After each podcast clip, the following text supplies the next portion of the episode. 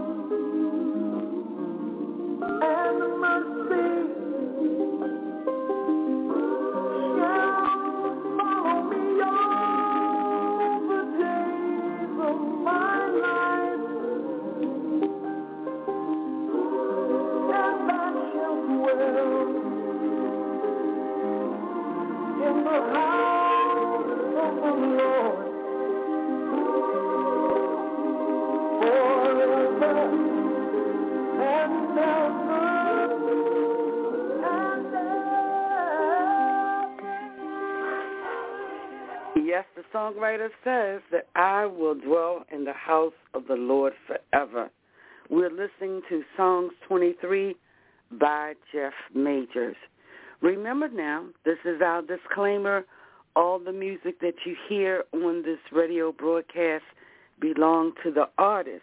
They own all rights, and we are here to promote those sounds of Zion. God bless you again, and welcome to the Five Fold Ministry Broadcast. I'm your host, Apostle Margie Mercer.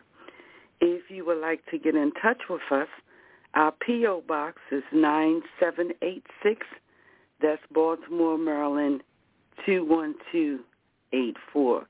Again, that's P O. Box nine seven eight six, Baltimore, Maryland, two one two eight four. I would like to give a special shout-out to all our listeners today. We thank you so much for tuning in to the broadcast. You can hear us Monday through Fridays on this radio dial, as well as on the weekend on Sundays. Again, that's Monday through Friday and on Sunday mornings. Please call the same number, three one nine, five two seven, six zero three six. Again, that's three one nine, five two seven, six zero three six. That's Monday through Fridays on this radio station here. That's seven o'clock to eight o'clock p m, and on Sunday morning from eight thirty to ten. It depends on your local uh, station, so please check the time for the Five Fold Ministry Broadcast. God bless you again, and just let us listen to a little bit more of Jeff Majors before we get started. Amen.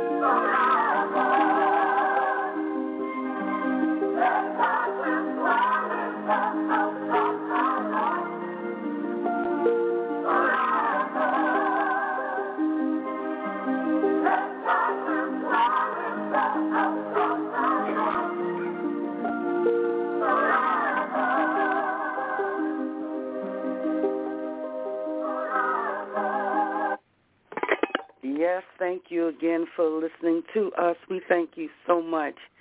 Through the week, I have gotten um, phone calls from different ones asking me who's on our schedule. Well, we have different pastors, apostles, bishops, preachers, teachers of the gospel of Jesus Christ as um, through the week as well as the weekend. And I have spotlighted this individual before, and people have enjoyed him, and they have even um, requested him again.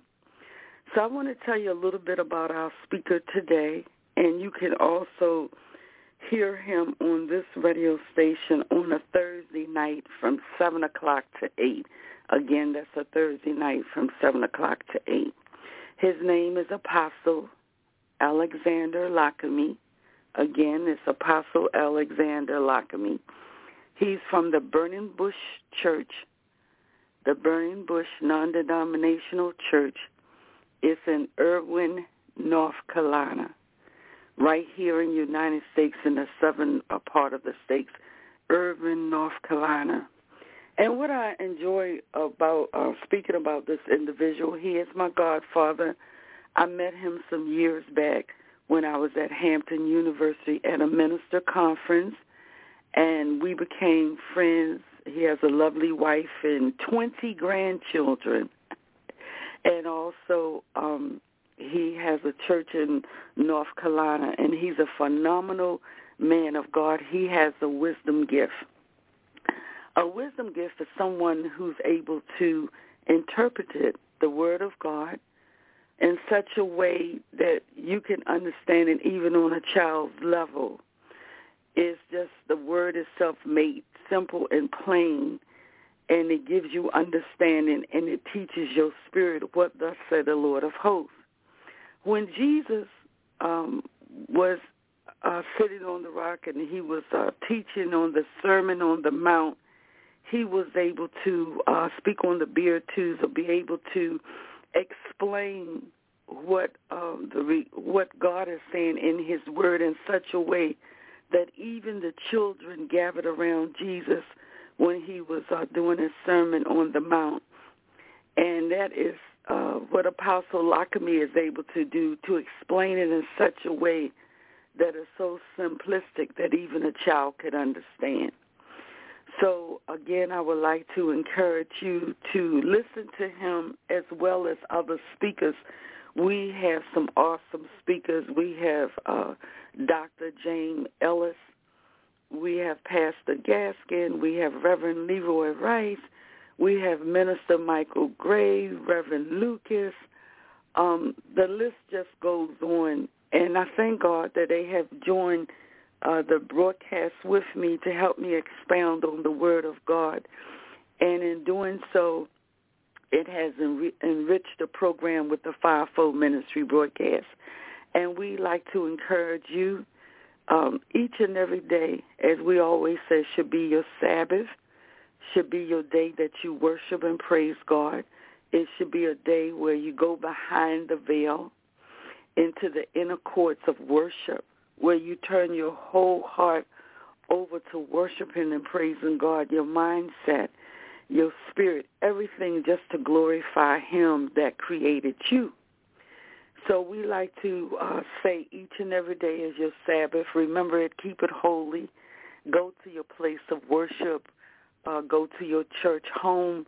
But whatever you do, go with an open heart of anticipation of hearing God's word and just enjoying the worship, the fellowship of coming together. For those of you who cannot uh, attend your church service because of work schedules or there's other commitments that you may have, please listen to us on Sunday mornings from eight thirty to ten o'clock. We will be here to break bread uh, with you, rightly divide the word of truth, so that you can uh, get your sermon in, you can get your worship in, you can get your praise in, and you can glorify the Father. Again, when you're not able to uh, go to your house of worship, please listen to us. We also come in at a time that people um, during the early parts of in the morning can get ready for their church service and listen to us before they go. So I have different ones that say that while they're getting dressed, they listen to our broadcast. And sometimes they said it's hard for them to put their shoes on because they be dancing and shouting around the house. So thank you for that kind compliment.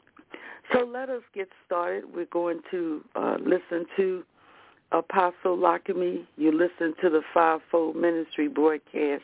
Again, thank you so much for tuning in to us. I'm your host, Apostle Margie Mercer. If you would like to uh, email us, our email address is F like five, F like fold, M like ministries, W like worldwide. That's F F M W dot N C. That's fivefold ministry dot inc, I N C at Verizon. Dot net. God bless you, and let us listen to and enjoy the words of God coming from Apostle Alexander Lockamy. Amen.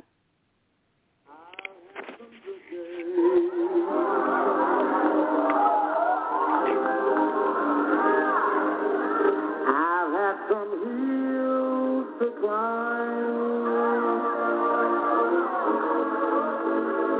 I've had some weary days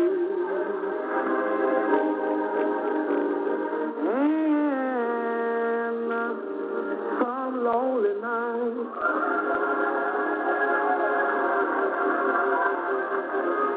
but when I when I look around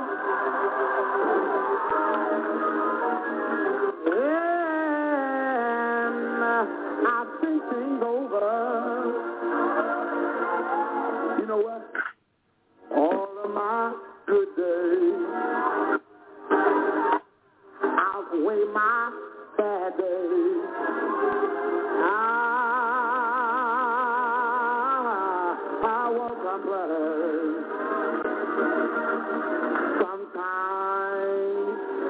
Sometimes the clouds hang low.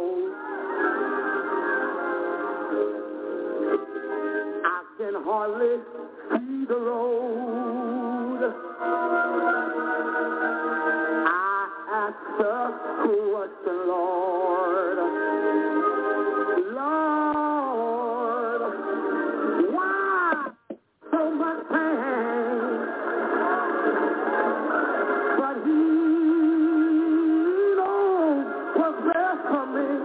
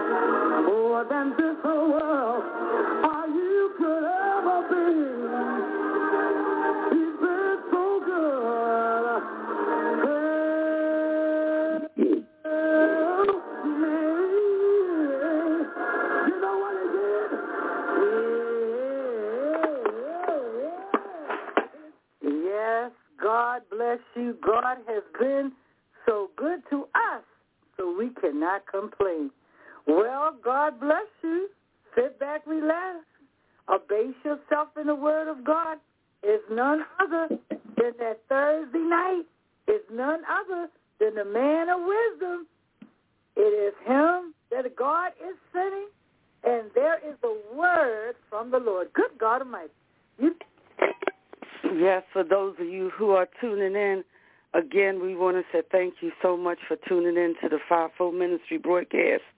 We are listening to, we're getting ready to uh, listen to the broadcast with Apostle Alexander Lockamy. Again, I just want to say thank you for tuning in to us. That's Monday through Fridays from seven o'clock to eight o'clock p.m. and again on Sundays from eight thirty to ten. Again, this is the Five Fold Ministry Broadcast.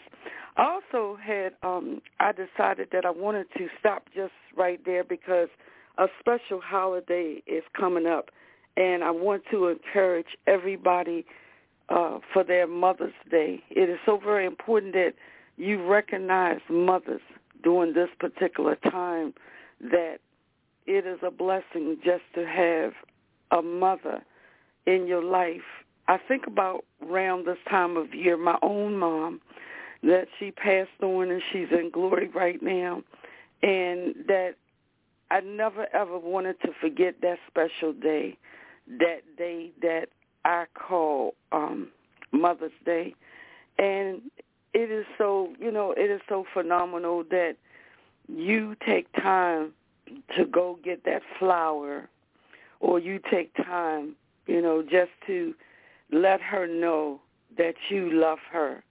Let her know that she's special to you and that you just want to recognize your uh, mom as your as your hero, because, you know, it's so it's so very neat that when when you have that mother that you're able to get that advice, you're able to get that special hug, you're able to just have the best friend in the world.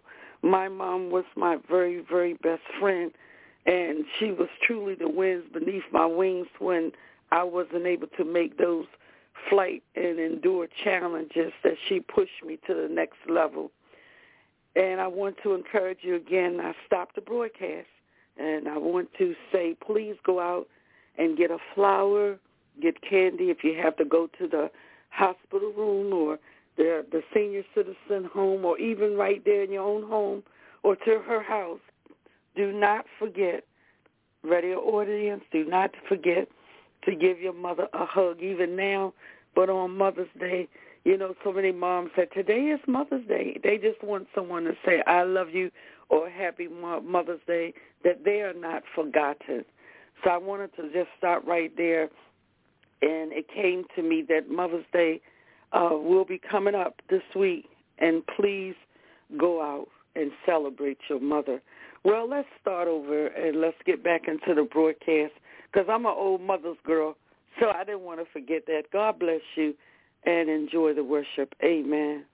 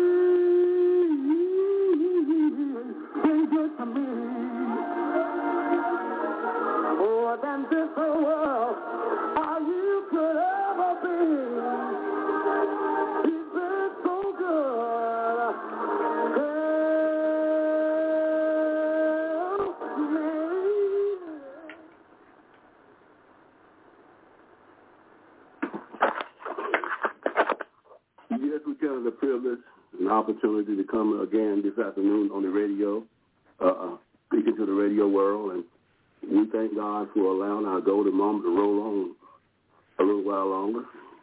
Uh, it could have been said of us, all of us, even one that is listening, as it has been said of others, but we're still here. God spoke this morning, our eyes came open. We beheld the beginning of a brand new day, and that's enough to say thank you. Thank you, God, for allow me to stay here a little while longer, not for myself, but not to come to the ground, but to do the will of God. And so we ask that you put your listening ears on, that you might not miss what the voice of the Lord is saying through the apostle. The Bible says, be not like the fool. We go to church, and we think that the preacher is preaching to everybody but ourselves.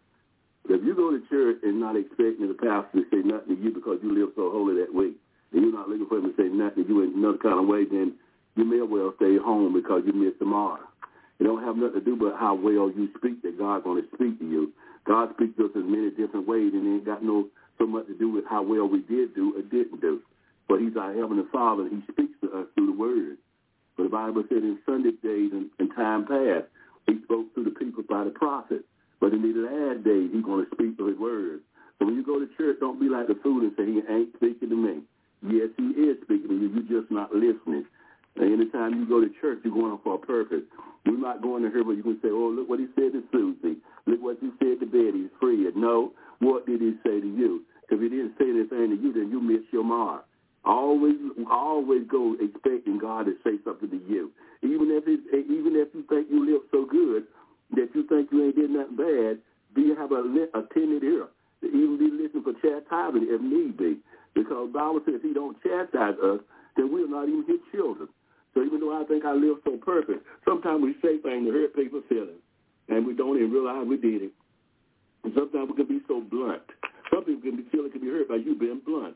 Well, you feel like, hey, I didn't do anything. I just told it like it was. Well, maybe you told it like it was, but you didn't tell it the way it was. You could have said it in a more nicer way. And the way you said it is offend someone. See, it doesn't matter what you think about it. The Bible said if you offend your brother, it's better that a millstone be tied about our neck and we be cast into the sea. Now, if you're like me, I can't swim without a millstone. I sure don't need that hung around my neck. So when a meal thrown around your neck, you're going straight to the bottom. We offend one another as brothers and sisters in the Lord, and we think it don't mean nothing. We we talk about one another. We, we find out that we done gossip on one another and cut one another in the back, repeat what somebody done told you as a friend, and you think it ain't nothing in the eye of God. But I come out to tell you this afternoon, God is concerned. We may be brothers and sisters in Christ. We can't hurt one another's feelings, and we can't defraud one another, offend one another, just because we brothers and sisters in the Lord. When I hurt you, I heard God, it approaches God. When you hurt me, it approaches God. So we, we, we are our brother's keeper. And the Bible tells us we need one another. I need you, and you need me. So this afternoon, we want to talk about something that the Lord has given us. We want to talk about walking in victory every day. How many know you can walk in victory every day? You may cannot stop what come along every day.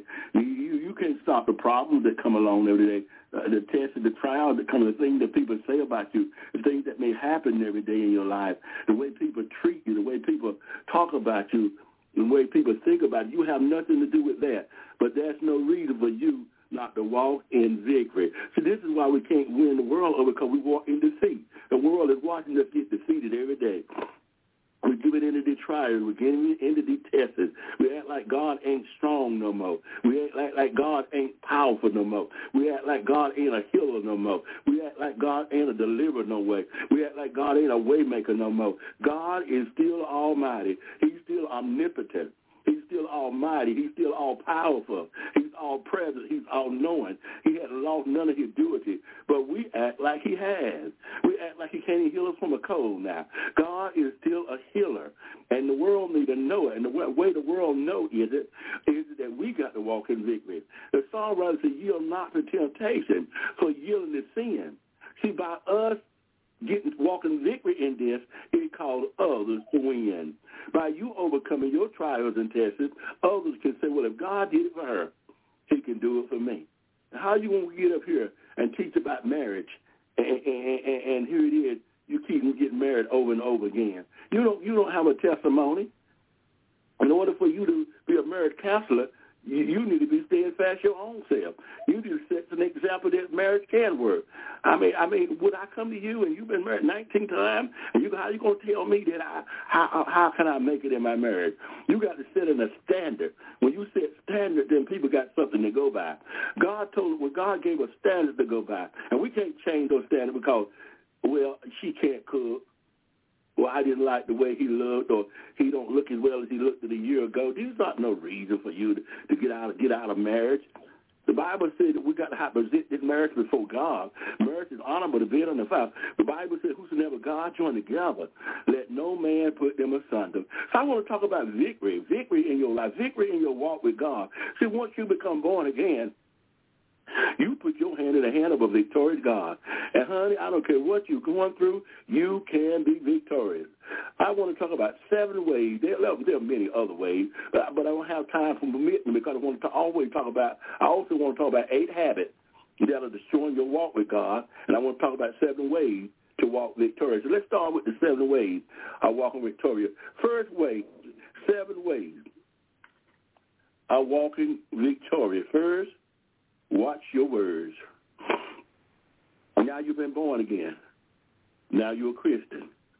You don't talk like you talked when you was out in the world. You don't talk like you talked when you was a sinner, you out at the club. You begin a new conversation now. You got to put away that cursing. Evil communication is not to be found in your mouth, the scripture says. Put away all evil communication. Now you belong to God. Proverbs eighteen and twenty-one says that the power of, the, of life and death are in the power of our tongue. Uh-huh. Our words can uplift or distort. I would encourage you to take an inventory of your word over the next few days. Think about what you're saying. You can, you're not supposed to be cursing as a Christian. I heard so many Christians cursing and justifying it. Talking about God understands. No, no, baby, your conversations have changed now. You're not allowed by the Spirit of the Lord. When you're cursing, you're not walking in the Spirit. You're walking in the flesh. That's what the flesh does. I often said, and I never forget, my mama set me down when I was a little boy because she heard me curse. My dad had died, and I was about fourteen years old, started hanging around some friend that corrupted me. And, and you know, the Bible says, evil communication corrupt good manner. I started hanging around friends that cursed. I didn't curse. My mama brought me up in the church. My, I never heard my mama curse. My mama heard me curse one day. She said to me, you can communicate without cursing. She said, cursing is another language, a belittled language. Uh Uh, uh, uh, she said a belittled language. In other words, below yourself. When you start cursing, you are below yourself. We are Christians. And as Christians, we ain't supposed to below ourselves. Uh, that, that, we're below that. We allow cursing now to be above us. And, and as Christians, we are not to go down there. We ought to put that evil communication away from us.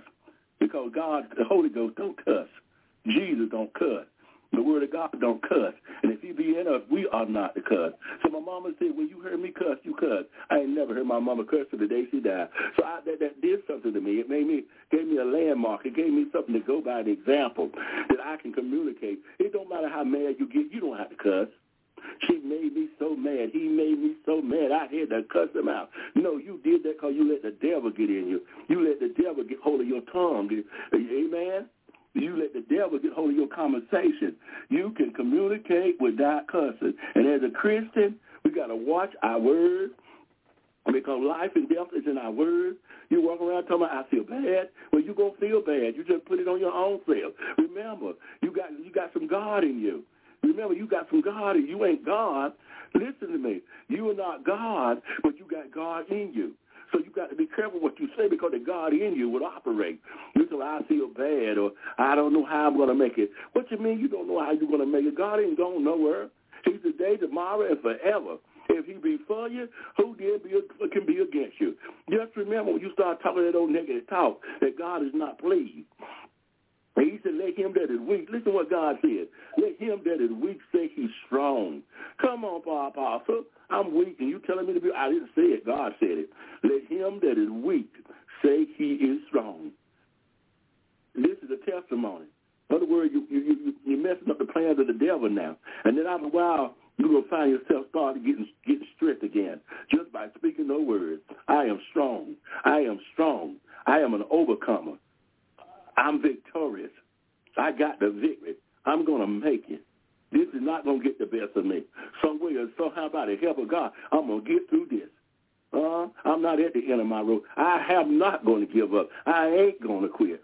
I'm going to wait on the Lord. Job waited on him. I'm going to wait on the Lord until my change comes. You start talking like that, the devil got to get it and flee. He got to run. That's resisting the devil.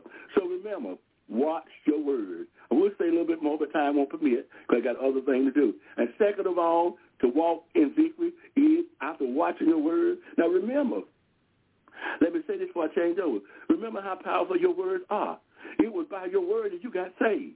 You spoke the word, and you uh, and you became a new creature.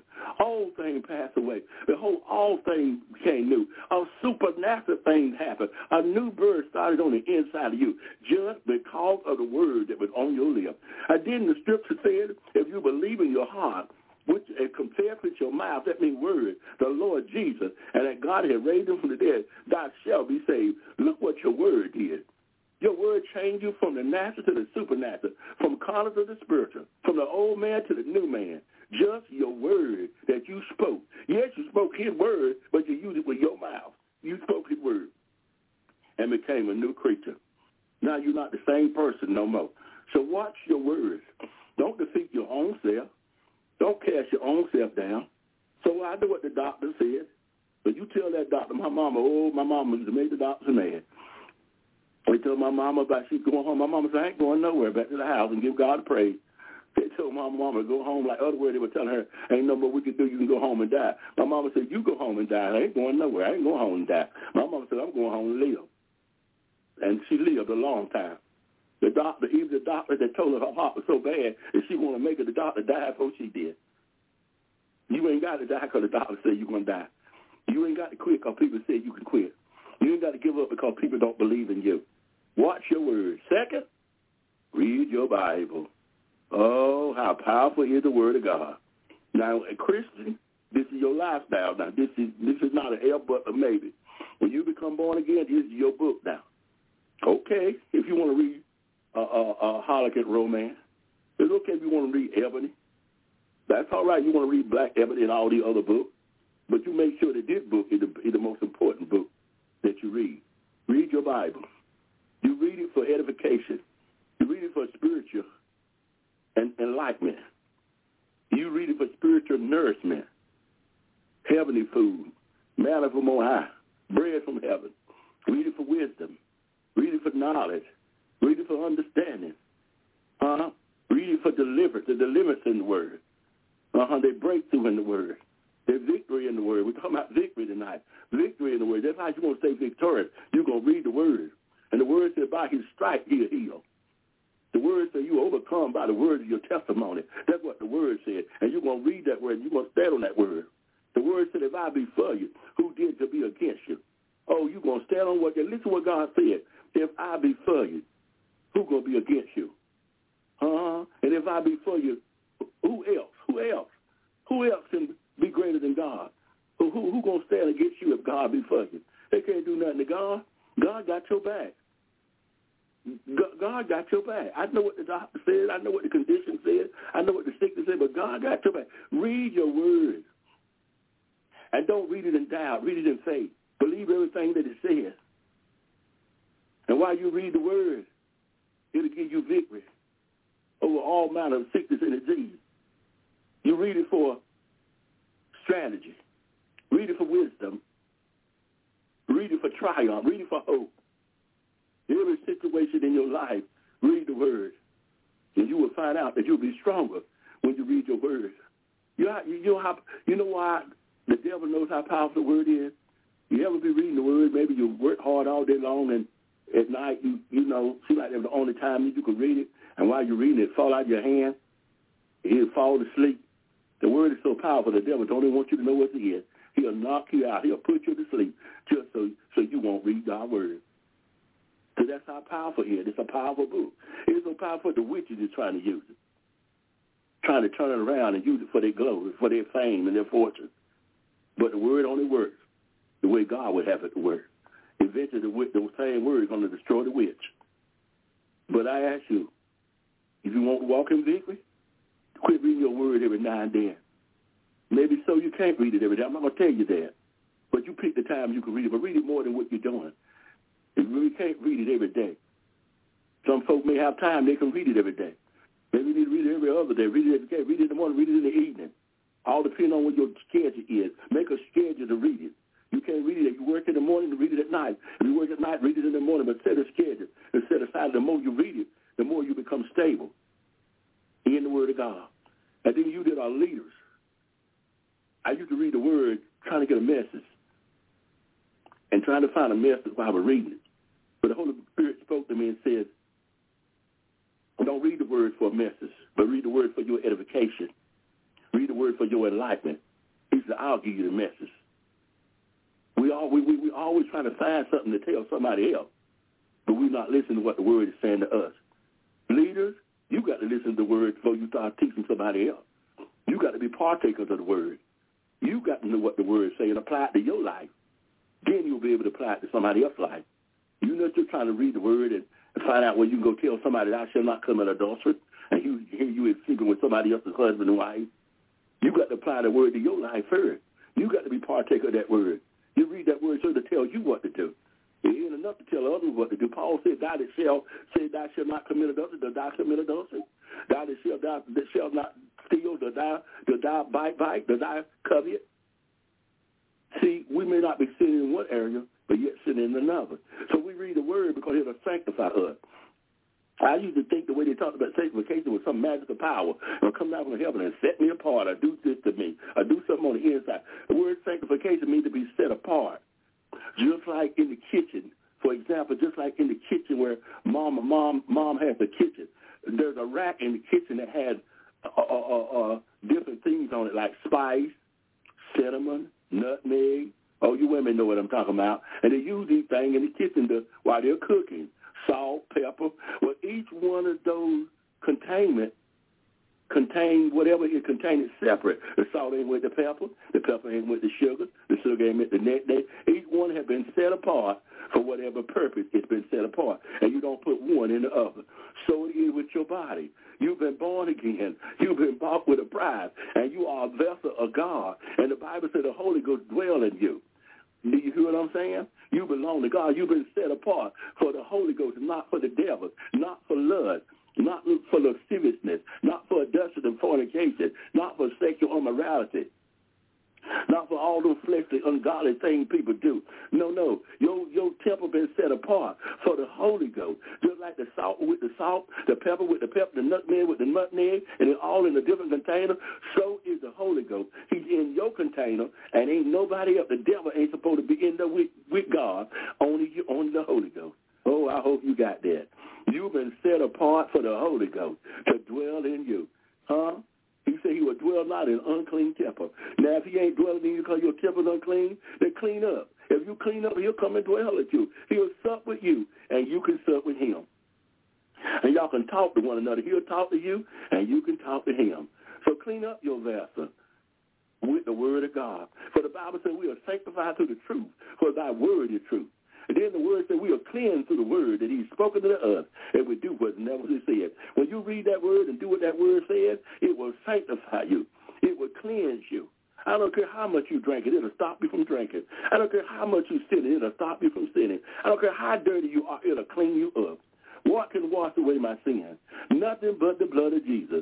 What can make me whole again? Nothing but the blood of Jesus. Okay, we're going to go a little bit further, time permit. Number three, spend time with the Lord. Not only do should you read your Bible, but you need to set out time, intimate time with God. You need to set aside time so you can be with God. The songwriter said, he walked with me. He talked with me.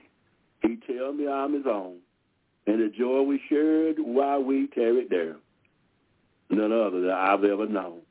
In other words, he said, I come to the garden alone. You got to find you a garden, a peaceful place, a private place, a, a, a place that where you and God can talk to. The Bible says Jesus stealed away into the mountain and left the disciples down, down there. It's the time that you got to steal away to that prayer closet, to that quiet place, so you can be with God, so he can minister to you, so he can heal you, so he can make you whole, so he can restore you from your brokenness. You know, we're always in a crowd. We're always around somebody. We're all in front of the T V. But it's come a time that we need to steal away and find a resting place with the Lord, that he can give us what we need, tell us things that we would not have heard if we had not spent time with him. There's nothing wrong with spending time. You belong to him. He wants to spend time. God wants this fellowship. Mm-hmm. Setting this time aside to pray, to read your word, just to listen to what God wants to say is essential to every believer. With this fast-paced world of life we're living in, we can forget how crucial this is. We can forget just how crucial it is to spend time with the Lord. We need to find, we need to, we, when we find ourselves so busy that we can't spend time with God, we are too busy.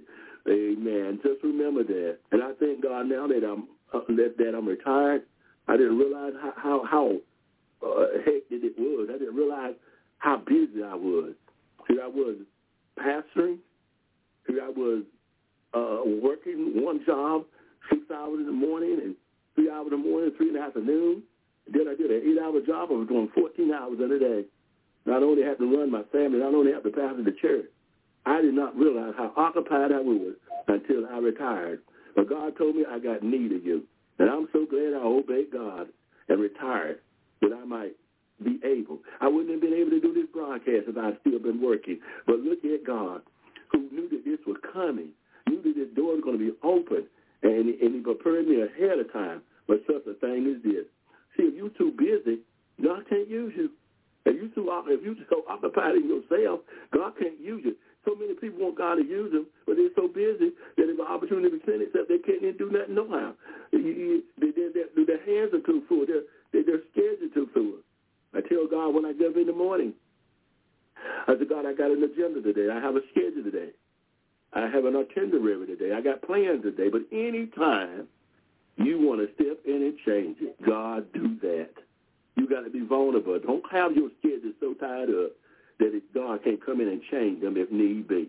Yes, yes, you should. Don't let nobody tell you you shouldn't have a schedule. You shouldn't have a plan. You shouldn't have an itinerary. Uh, you, you should have those things because this is what life is. This is what life is about. They say, but be sensitive to the Holy Spirit. Does he want to intervene any time in, in, in that plan of yours, that schedule of yours? There are times I've set aside, I had about eight or nine things to do. But because I, God had me to do something there, I didn't get to none of those. So don't be so busy. I'm going to get to these eight things. I'll see God later. No, no, no. Be sensitive to the Holy Spirit. That if he tells you to change, amen. Now, don't, now please don't, don't, don't, don't be so sentimental that you think that uh, you don't even go to the, I don't even go to the grocery store until the Lord tells me to go. And I ask him what aisle to go on when I get there. Uh, please, you, you get a little bit too religious now. You need to you need to come on back down to earth now. Come on back down. Get off on the next exit. Because when you get so heavenly bound, you know earthly good. You can't help nobody. God ain't got to tell you every little thing to do. I know the scripture said in all thy ways acknowledge the Lord, but he didn't mean it like that. You ain't going to turn around. I didn't want to turn left till the Lord tell me to turn. When I got to the corner, I said, which way do I go, God? Where you headed? Where you headed? Then you'll know which way to go. If you headed to the mall, the mall to the left, go to the left. You don't have to ask God to go to the left. You don't know what the mall is. The scripture tells us the thing that we already know. If, if we don't, we, it's not faith. And so we make like we're so caught up in religion that we just hear the voice of the Lord. And I ain't never heard so many people hear the voice of the Lord now. Got saved yesterday and heard the Lord more than I heard the Lord. And I've been saved some thirty and forty years. And they already heard the Lord come flying through the heavens and across the sky and sound like, whoa, we have to be so careful that we don't get deceived by all these voices out here. So I'm talking about day of the Lord. I'm going to leave that alone. Amen. Uh, and number four, praise the Lord for the small and little victory. You may think you ain't got no victories in your life just because things ain't came like you wanted. It looked like your prayer weren't heard like you wanted to be heard. And it, it, it looked like that you still got something uh, in the air or something, prayer up there, and it ain't been answered yet. And you think you ain't got no victory. But if you got up this morning and you was able to open your eyes and see a foot ahead of you, that's victory in itself. Amen. If you were able to go to the bathroom this morning and didn't have to go to dialysis, you got victory. You ain't had no heart attack, you got victory. You ain't had no stroke, you got victory. I count this victory because these things are happening to people every day. People having a heart attack, people having a stroke, people's kidneys are failing them. And here you walk around talking about you ain't got no victory. You got up with victory, you just didn't know it. Praise the Lord for the little things. The Bible said if you got a, a shell over your head and food to eat and clothes, be content. That's victory right there. Quit looking across the street at somebody else's house. They got fifteen rooms on it and two, three stories on top and three or four garages on the side. You be thankful for your little house. Now, if you ain't but one bedroom, two bedroom, three bedroom, and a kitchen, you be thankful for your house. You give God praise for your house, so right where you stay. For the little small victory, the little small things that is happening. Huh? The fact that he just gave you a job when you didn't have one. Remember, you do you, you could not even have a job. That victory. When you think about all the people that are standing in an unemployment line and don't have a job today, all the people that are unemployed, and here you ain't got a job, maybe it ain't paying you thirty dollars an hour, but it's paying the bill, it's meeting your needs. That victory in itself. I, can, I cannot ever remember my mother. My mother come up from the old school. She came up in the cotton field, the tobacco fields, the potato field. She came up in the cold, cold years where you had to go out and cut wood and drag it in out the snow. It would snow on Monday, and it would snow all Tuesday, Wednesday, Thursday, Friday, and Saturday. Not only would it snow, but a blizzard would be with it. It would snow so hard until the, the porch that on the house we lived in were like four and five feet tall, and the snow would be leveled up to the porch. It would snow so hard that you couldn't even see the wood out of the wood pile. And it would stay cold so long until the wood we had already cut would run out. And I remember my mom asked me to go with her, and when I walked in the snow, the snow almost covered me. That's how deep it was, to go down and, and get some wood and cut wood up and drag it back to the house. My mama never knew what it was to work in a factory. She never knew what it was to get to get ten dollars an hour or twelve dollars an hour. My mama came out of the field with the cotton, with three hundred cotton, with three hundred three dollars for one hundred pounds of cotton. These the kind of job my mama had, working in tobacco. She never worked as some of you have today, where you making thirteen hours, fourteen, twenty, thirty, forty dollars an hour. My mama had had something like that. I don't know, she might have turned the wheel. But my mama was grateful. She was grateful at that three dollars that she made an hour for picking cotton, and she gave God a praise. My dad died and left my mom with ten children, and my mama walked in the Lord, and God helped her to take care of all ten children. We weren't hungry for nothing. We didn't lack for anything, because my mama believed, trusted in the Lord, and she was grateful over over she she was grateful over what she had. My mama go in that kitchen and take some chocolate. I'm talking about that Hershey chocolate. She take that Hershey chocolate and stir it up and make a pudding out of it, put some sugar in it so it be sweet, and she make a two or three pounds of biscuit. And I want you to know, child, we was well taken care of. It was like we had eight, eight, eight from the White House. She knew how to take nothing and make something out of it. So be grateful. Number five, pray for those around you. Don't just pray for yourself, but pray for other people that are around you. We talking about walking. This is how you get victory. When you see somebody in need, pray for them. Don't be so selfish. Don't be so jealous. Don't just pray for your church member. I be hearing people praying. They should be praying for their church member, just praying for their home. Don't just pray for your home. Pray for other people's home. Don't just pray for your church member. Pray for other people's church member. Don't just pray for your job. Pray for other people on a job, people that don't have a job, people looking for a job, people that are unemployed and can't find a job. Maybe they got a criminal record. Maybe they've done something in the past, and now it's so hard for them to find a job because uh, of the criminal record. You pray, because, see, prayer changes things. I'll tell you what prayer can do. Because when God gave me a job, somebody prayed for me. My mama prayed for me. When I went to, went to the interview, my mama prayed for me.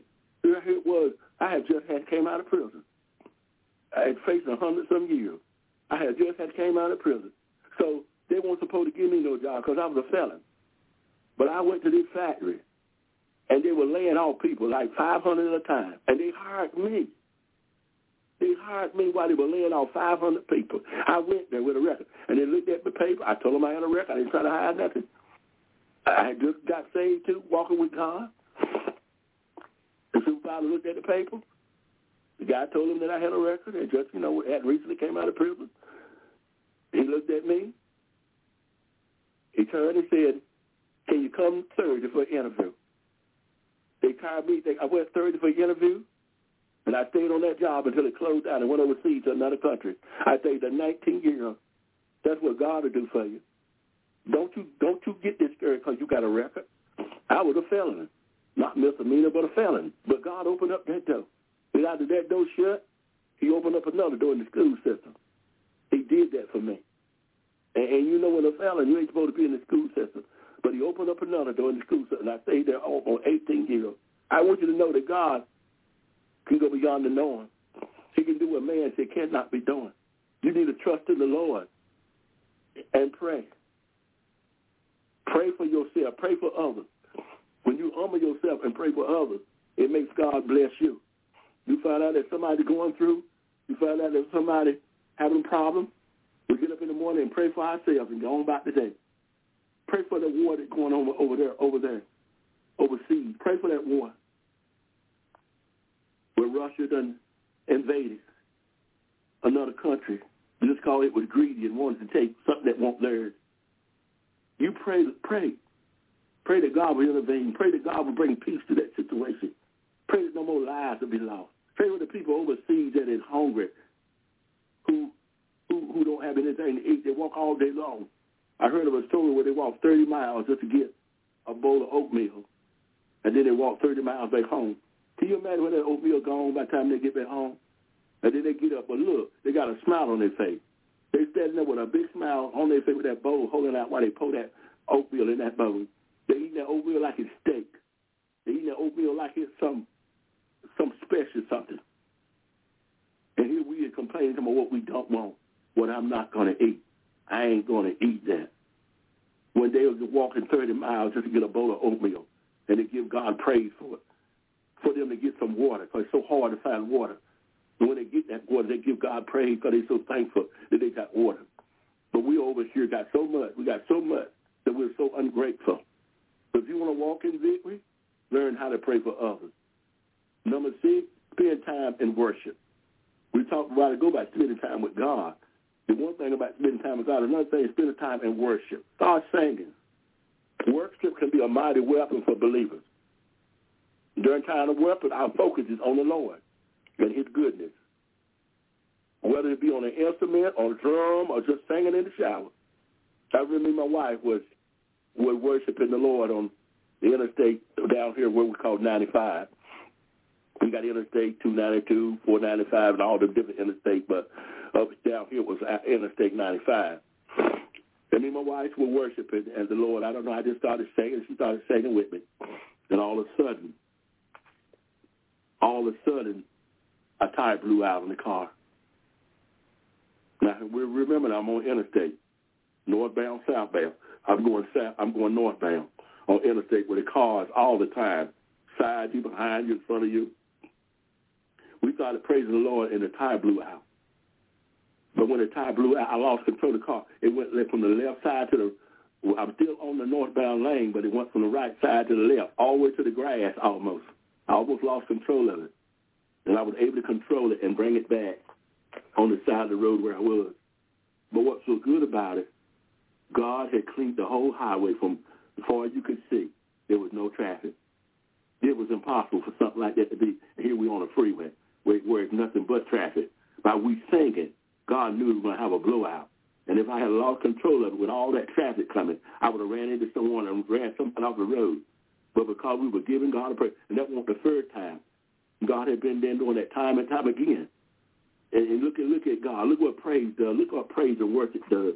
Oh, it set the angels of the Lord. The Bible said God inhabited the praise of the saints. God came down there and cleaned the highway off so that I wouldn't have no wreck. There was another time I was with my mom and with my, with my wife and my children. And we were headed to another part of the state. And this truck came, was fit to pass on the left side, passing. But when the truck got ready to pass, he saw our car or whatever. He pulled back in. He was loaded with steel or something. But anyway, he pulled back in. The car rocked. The truck rocked like it was going to turn over and pour all that steel on our car and kill us. But it didn't. He was able to get control of it. Later on, we heard, and we were giving, thanking God. Later on, we heard that same truck went down the road some miles later and flipped over and killed another family. The car, the truck flipped over on down. Do you not know God is so gracious and merciful? We praise God and we thank God and we hate that that, so, you know, that, that happened to the other family, but I'm just trying to show you what God did. Give God a praise. Don't just praise him in the house, praise him in the bedroom, praise him in the shower, but start learning how to pray, worship the Lord as you're driving along the highway. Cut the radio off and praise him yourself. It's okay to listen to others sing on the radio, but it's okay because God wants to hear from you. God want to hear that voice he gave. I can't sing. No, you don't. You can if you don't open your mouth. Nobody can sing if they don't open their mouth. Your song may not sound like nobody else's. And number seven, dedicate daily time toward your God-given talent. God has given you a talent. Don't do like the man in the Bible that hid his talent because he didn't think it was important. Your talent is important. Maybe you're not the apostle, the evangelist, or the prophet, or the teacher, all those fivefold ministries. Whatever talent you have, God gave it to you. He wants you to enjoy it. He wants you to be grateful of it. He, he wants you to walk in it, in that talent, so that talent can bring more talent. See, God wants to use what you got to save somebody else. God wants to use what you got to deliver somebody else. God wants to use what you got to set somebody else free. So dedicate your daily time towards your God-given talent. Uh, if you want to be a, a preacher, then, then spend time in your message. Don't go grabbing something to run up on Sunday morning and get somebody. Best if you're a pastor. Best if you're a leader. You got all the people out in that audience, all that flock out there. You got to feed. And you can't feed them oatmeal every morning. You can't feed them grits in the morning. You got to feed them a nourishment. you got to go out there and stay before the Lord and study. Even if you got a job, I worked, but but but I had to take out time to get a message, not just grab something. So I knew whenever I threw a message together, I didn't feel comfortable. Even though the people were blessed, I knew that I didn't do my best. And I feel like I could have done better if I had put more time in the message. It's, it's one thing to cook a meal, but it's another thing to put time in the meal you cook. I said it's one thing to cook a meal, but it's another thing to put time in the meal you cook. Same it is with the Word of God. The Bible says, study to show yourself approved. A workman, you're not made ashamed, right? Dividing the Word of God. You're not up there preaching about your family, preaching about your dog, half of your message about your wife, the other half about the children and the dog and the cat and the job. That ain't the Word of God. He didn't tell you to preach about your family. He said through you to preach the Word of God. He didn't say, and some people preaching about their business. He didn't tell you to preach about your business, what somebody did to you and they said of you, and you know they don't like you, and I want you to know you don't like me. That ain't the Word of God. That is your business. That's your personal life. God, when you step in there, and God got on me about that. God said that pulpit is not for your personal use. One time I used it so throw some rocks at somebody who I knew they were talking about me. I knew they were talking about me. And I got up there, and I used that word, and I mean, I preached that word. Now, I know somebody got blessed by it, but I also threw some rocks, and I knew I threw some rocks, because I want them to know that, that I was talking about them. But when I got home, God told me, don't you never use my pulpit and throw rocks at nobody no more. I had to repent, y'all. I had to tell, I had to tell God, I'm sorry, Lord. I promise to never do that no more.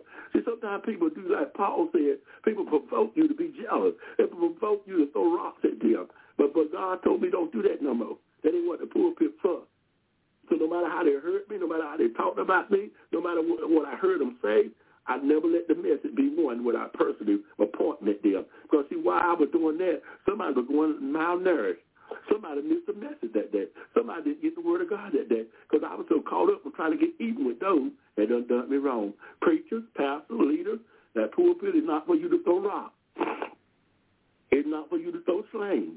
It's not for you to use that pulpit for your own advantage to get even with somebody who done done you wrong. Don't worry about those gainsayers. Don't worry about hard tie by. Don't worry about those that done you. God will take care of them. You preach that word. Preach it in season. Preach it out of season. Preach it when you feel like. Preach it when you don't. Preach it when they talk about you. Preach it when they lie on you. Preach it when they hang your name on the sideboard. And don't let your personal life get involved in that. You stay out of the way so God's word can be in the way. God's word can only heal when you preach it the right way. God's word can only deliver when you preach it the right way. God's word can only set free when you preach it the right way. And that's by you staying out of the way. Keep self out of that word. Keep self out of the pulpit. And let the Holy Ghost, he said in that hour, he'll tell you what to say. Oh, we thank God for this is good. We bless the Lord. So we may not get through with all what we got here. Now, that was the seven ways of walking in victory. Now we want to talk about uh, uh, uh, habits that are destroying your walk with God. I may not get through with all of them, but I'm going to jump on it right quick. Habit. First habit is failing to do what's right. Just as bad as doing what is wrong. You hear what I'm saying? Failing what doing what is right. Jesus told a story about a wealthy businessman who entrusted three employees with managing vast sums of money. While he was away, the amount of money assigned to each employee was determined by his capacity. One man received two hundred two and a half million. Another man received a million. Another man received five thousand. And the man went. And the man went on a trip. Two of the employees doubled their money. Each one the same from the boss. Well done, good and faithful servant. He said. He said you were faithful over a few things. I make you ruler over many. In unto the joy of the Lord. The third, the, the second one received the same. He, he came back. He took his and doubled it and made a.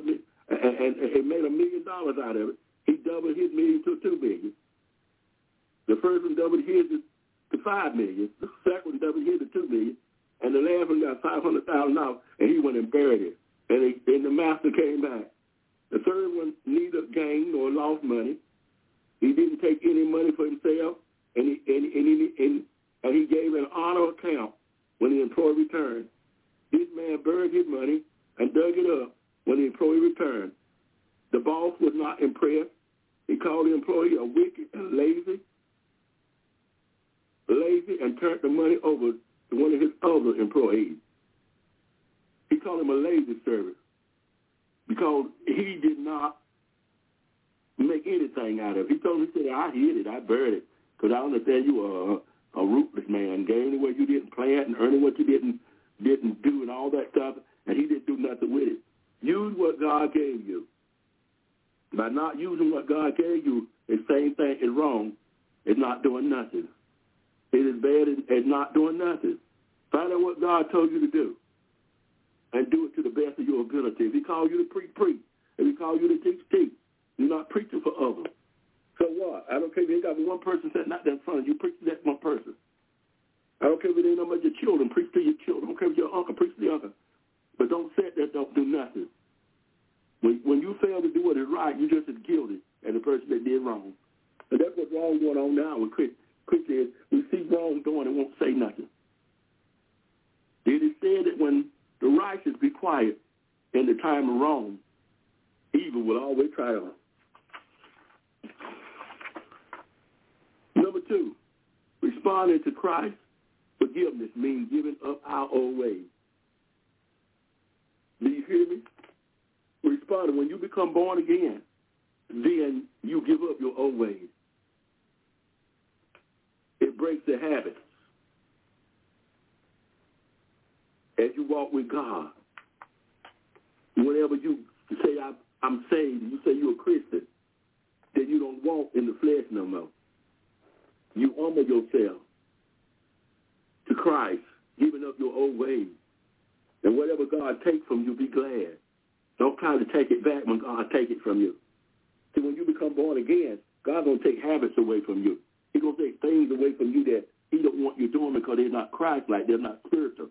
And he wants you to humble yourself so he can take them away. And this is how he takes them away. You pray, and you're going to need you to humble yourself. You say, God, whatever's in me that ain't like you, whatever's in me that ain't right, God, can you take it away? And God will break that habit away. Habits can habits can hinder you from walking in God. Habits can hinder you from growing in God. Habits can hinder you from being what God would have you to be. Some people got a habit of drinking. Some people got a habit of drugs. They, they've been born again, but they got a habit of drinking, a habit of drugs. Some people got a habit of sexual ability. Uh, they don't want to let go. They don't, they don't want to let go of the flesh. They don't want to let go of fornication. They don't want to let go of, of adulterousness. They want to let go of lasciviousness. But but these habits will defile you. These habits will cause you not to be successful.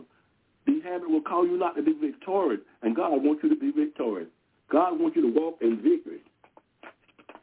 Number three, acting like a Christian is not enough. You see what I say? Acting like a Christian is not. You can't just act like a Christian. The Bible says if you name the name of Christ, ought you not walk like him. You can, you just cannot act like a Christian. Like, that's what's going on now. We've got a, a lot of acting going on.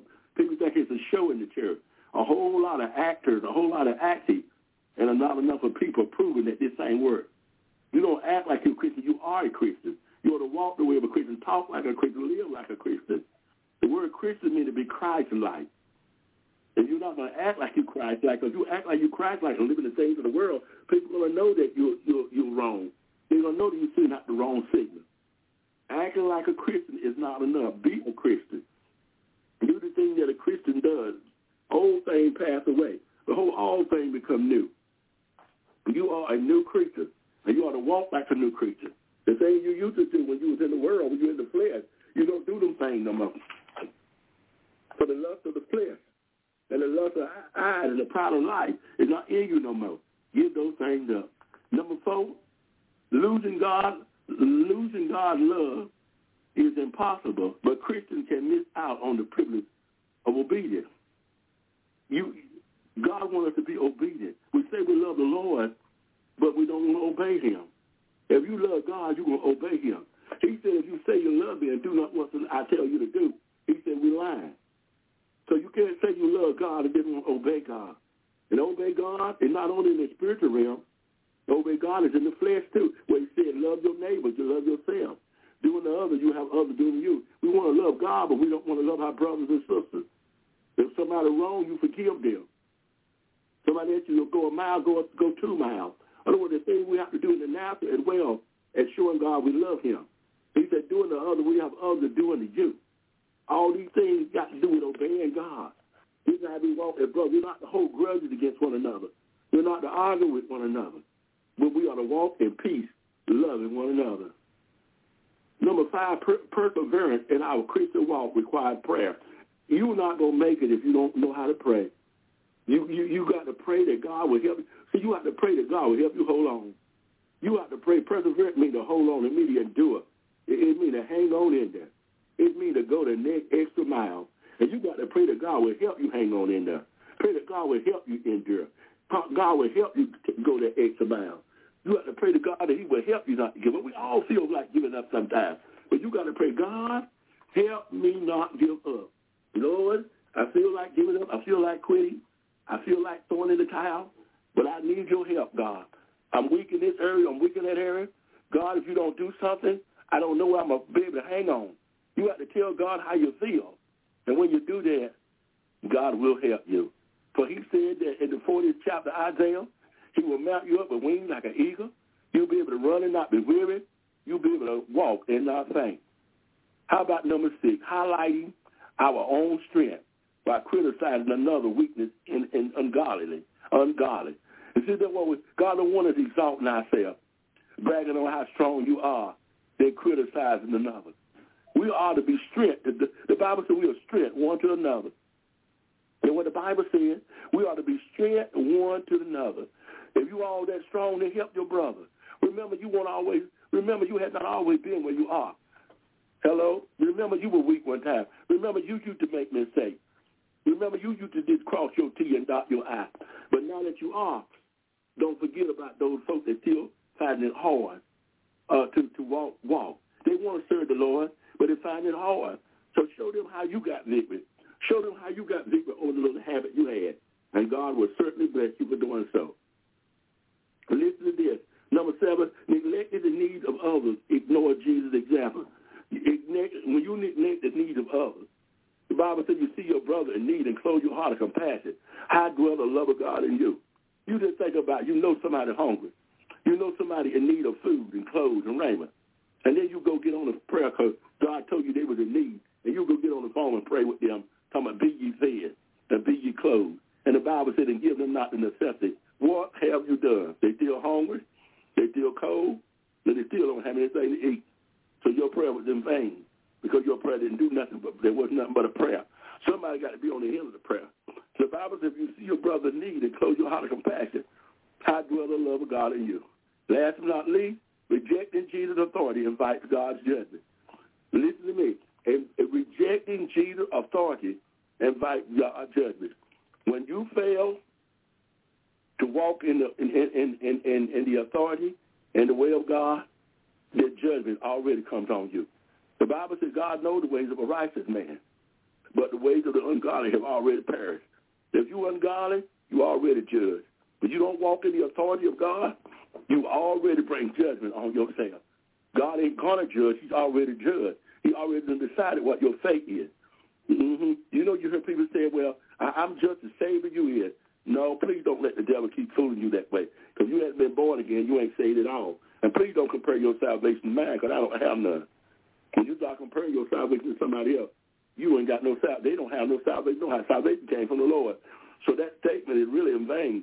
Coming, I'm just as saved as you is when I didn't even save my own self. The Bible says the righteous shall scarcely be saved. I'm scarcely saved my own self. So how you compare yourself to me? If the righteous shall scarcely be saved, where then shall the ungodly appear? So we want to know that God wants you to walk in victory. Remember this. You've been defeated. You keep throwing in the towel. You keep thinking you can't make it. I come out and tell you, if God be for you, who then can be against you? You're stronger than what you think you are. So quit saying you're weak and start saying you're strong. Say, I'm victorious. I'm an overcomer. I'm going to make it in spite of. In Jesus' name, amen. Apostle? Amen. Amen. Thank you.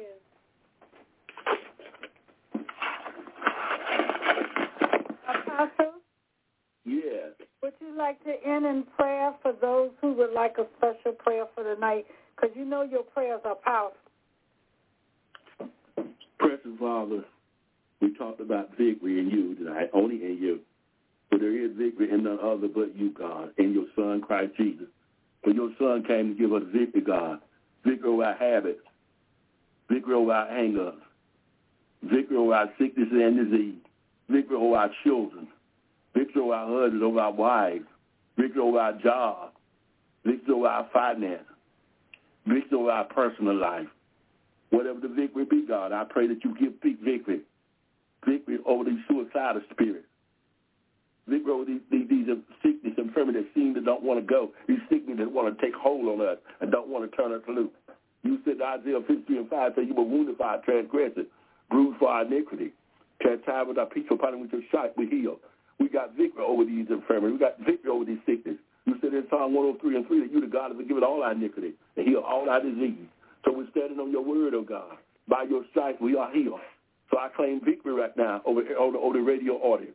Everyone on the sound of my voice, I reign the victory over these sickness. See me that they don't want to go nowhere. These strongholds that seem they don't want to be broke, God. These habits that don't want to let go, God. I claim victory in the name of the Father, Son, and the Holy Ghost. I claim victory right now, God, that they be healed, delivered, and set free. That these habits to be broken. These strongholds to be pulled down. That the, the sick be made well. The bowed down head be lifted up. The discouragement heart be encouraged. Not moved by the power of your Holy Spirit, God. All over the radio world. Touch, heal, deliver, and set free. Let your glory show up. When your glory show up, eyes come open. When your glory show up, the lame walk, the deaf hear, the mute speak. When your glory show up, miracles are worked. So let your glory show up in the areas, that God, that I just mentioned.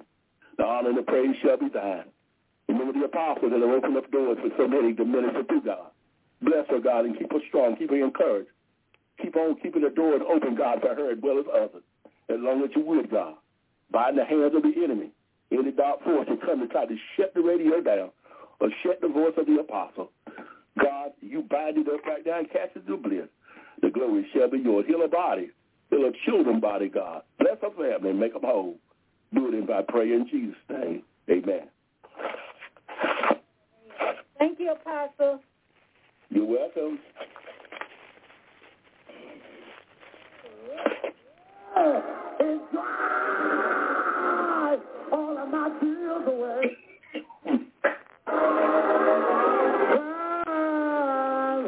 Drive my midnight in today. So I'll just say, thank you, Lord.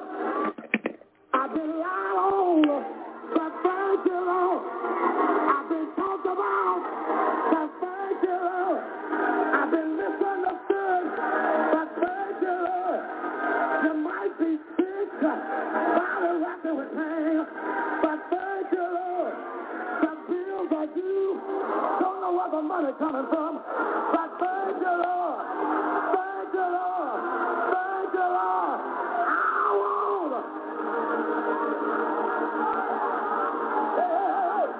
I want hey, I won't complain. I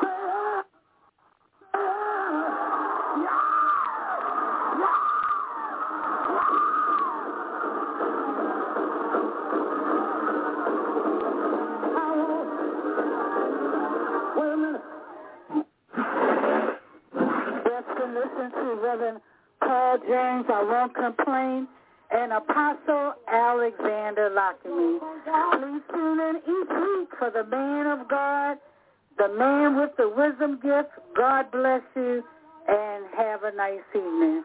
Amen.